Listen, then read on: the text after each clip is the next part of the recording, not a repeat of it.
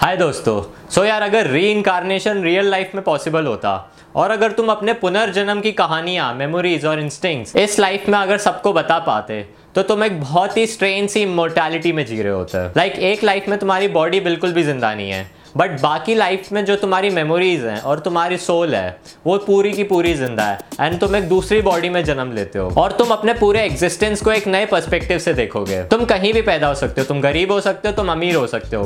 तुम्हारे वैल्यूज़ भी अलग रहेंगे एंड तुम्हारे मोराल्स भी लाइफ के बहुत डिफरेंट रहेंगे। तो आज मैं बात कर रहा हूँ ऐसी एक स्टोरी के बारे में, जिस मूवी का नाम है इन्फेनाइट हाय दोस्तों, मेरा नाम है आकाश। और अगर तुम इस चैनल को पहली बार देख रहे हो तो फटाफट मेरे चैनल को सब्सक्राइब कर दो, क्योंकि मैं बहुत ही इंटरेस्टिंग से मूवी रिव्यूज़ तुम्हारे लिए हमेशा लाता रहूँगा। I am sure Mark Wahlberg और जितने भी इस मूवी में एक्टर्स एंड एक्ट्रेसेस हैं, उन्होंने एक बहुत ही अच्छे इंटेंशन से इस मूवी को साइन किया होगा, जो इस मूवी का ओवरऑल प्रिमाइस है।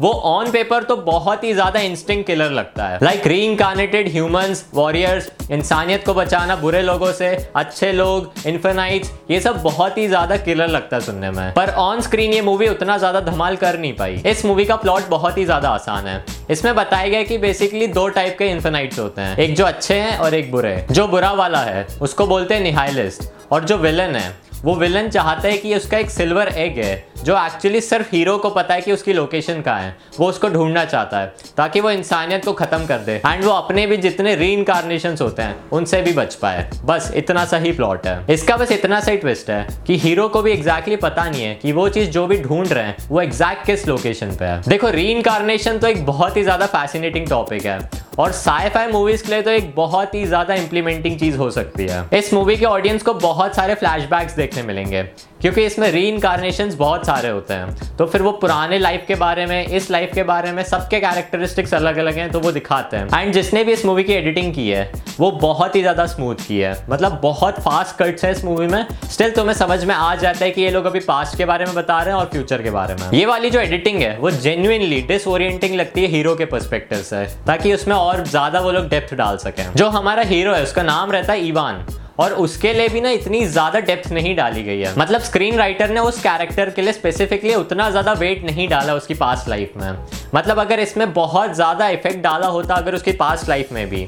तो वो एक बहुत ही अच्छी मूवी बन सकती थी। लाइक like, पर्टिकुलरली इस मूवी में बहुत सारे अलग अलग कैरेक्टर्स हैं और सबकी अपनी अपनी डीप हिस्ट्री है जिसको हम इतना ज़्यादा देख ही नहीं पाए क्योंकि उन्होंने शो ही नहीं किया है। इसमें मैक्सिमम तुम्हें हीरो और विलन सिर्फ़ इन दोनों की बैक स्टोरीज और पर्सपेक्टिव देखने को मिलेंगे क्योंकि इस मूवी में सिर्फ़ उन दोनों की ही पर्सपेक्टिव पे फोकस डाला गया है। ये दोनों जो कैरेक्टर्स हैं वो बेसिकली इमोटल्स रहते हैं जिसके अपने अपने खुद के व्यू पॉइंट्स होते हैं। मूवी जब स्टार्ट हुई थी तो मुझे सही में लगा था कि मैं इस मूवी में बहुत ज़्यादा एंटरटेन होने वाला हूँ। बट ऑनेस्टली इन्फेनाइट इतनी ज़्यादा एंटरटेनिंग नहीं रह पाई। मूवी की स्टार्टिंग में तुम्हें एक बहुत ही शानदार सा कार चेस सीक्वेंस देखने को मिलता है। मतलब जब मैं उसको देख रहा था तो मुझे तो पक्का फास्ट एंड फ्यूरियस की याद ज़रूर आई थी।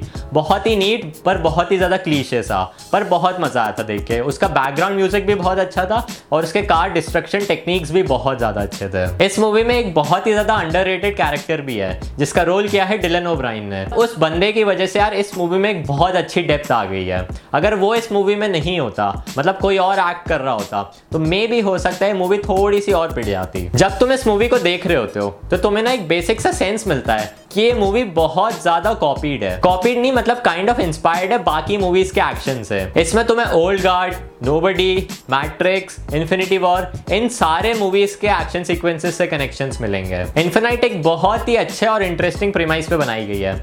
बट इसका एग्जीक्यूशन उतना ज़्यादा अच्छा नहीं रह पाया। ये आइडिया अच्छा था कि दो कॉन्ट्रास्टिंग लाइव्स हैं, जो यूनिवर्स को अपने इन्फ्लुएंस के अकॉर्डिंग फ्लक्चुएट कर रही हैं। बट ये मूवी जैसे ही धीरे धीरे करके आगे बढ़ती जा रही थी, ये मूवी उतनी ज़्यादा अनझेलेबल हो जा रही थी। इसमें और भी ऐसे बहुत सारे ब्रेकिंग पॉइंट्स आते हैं, जिसमें तुम्हें देख के लगता है कि बस यार, अब नहीं, इससे ज़्यादा नहीं झेल पाएगा। बट स्टिल इस मूवी की सिनेमाटोग्राफी की वजह से तुम इस मूवी को पूरा देख भी लेते हो। जिस जिसने फास्ट एंड फ्यूरियस और हाईलैंडर देखी है तुम्हें लगेगा ये मूवी दोनों का ही एक मिक्सचर है बट स्टिल बहुत ज़्यादा बोरिंग लाइक तुम्हें साइफाई मूवीज़ के साथ ना एक सेंस मिलता है जो थ्रिलर पार्ट होता है। वो तुम्हें इस मूवी में फील ही नहीं होगा। तुम्हें लगेगा तुम नॉनसेंसली एक मूवी को बस देख रहे हो। इमेजिन करो तुम एक दस साल के बच्चे हो।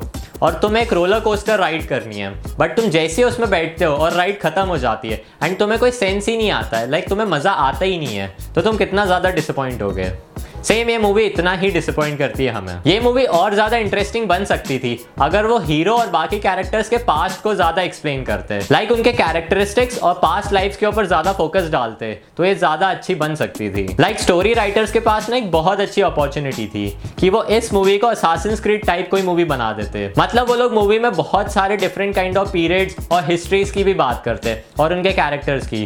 तो शायद तो शायद ये मूवी अच्छी बन सकती थी। लाइक like इसमें फ्लैशबैक्स के ऊपर ज़्यादा फोकस किया है। और मैं चाहता था कि यार ये लोग प्रॉपर इसमें ना फ्लैशबैक्स को छोड़ के उसके हिस्ट्री पे फोकस करें। इन चीज़ों पे फोकस छोड़ के मूवी राइटर्स ने इसमें buildings expensive cars car crashes इन चीज़ों पे ज़्यादा फोकस किया है। लाइक like स्क्रीन पे कोई भी अच्छा सा इंटीमिनेटिंग कैरेक्टर या कोई ऑब्जेक्ट होता तो वो थोड़ी देर बाद तो एक्सप्लोर होना ही है। ये एक ऐसी मूवी है जिसको मैं हेट तो नहीं करता हूँ बट यार मैं इस मूवी को बहुत ज़्यादा डम समझता हूँ। लाइक ये एक बहुत अच्छे वे में बनाई जा सकती थी। यार मार्क वॉलबर्ग तो मुझे भी बहुत ज़्यादा पसंद है। बट उनको भी आजकल ऐसी मूवीज़ मिल रही है कि या तो वो बहुत ज़्यादा सेंस बनाती नहीं है, और अगर सेंसफुल होगी तो अच्छे वे में नहीं डायरेक्ट की होती है। और इस मूवी के जो विलन है, जिसका नाम है चुवेट चुवेटल चिंटवे हम उनको चिंटू बुलाएँगे।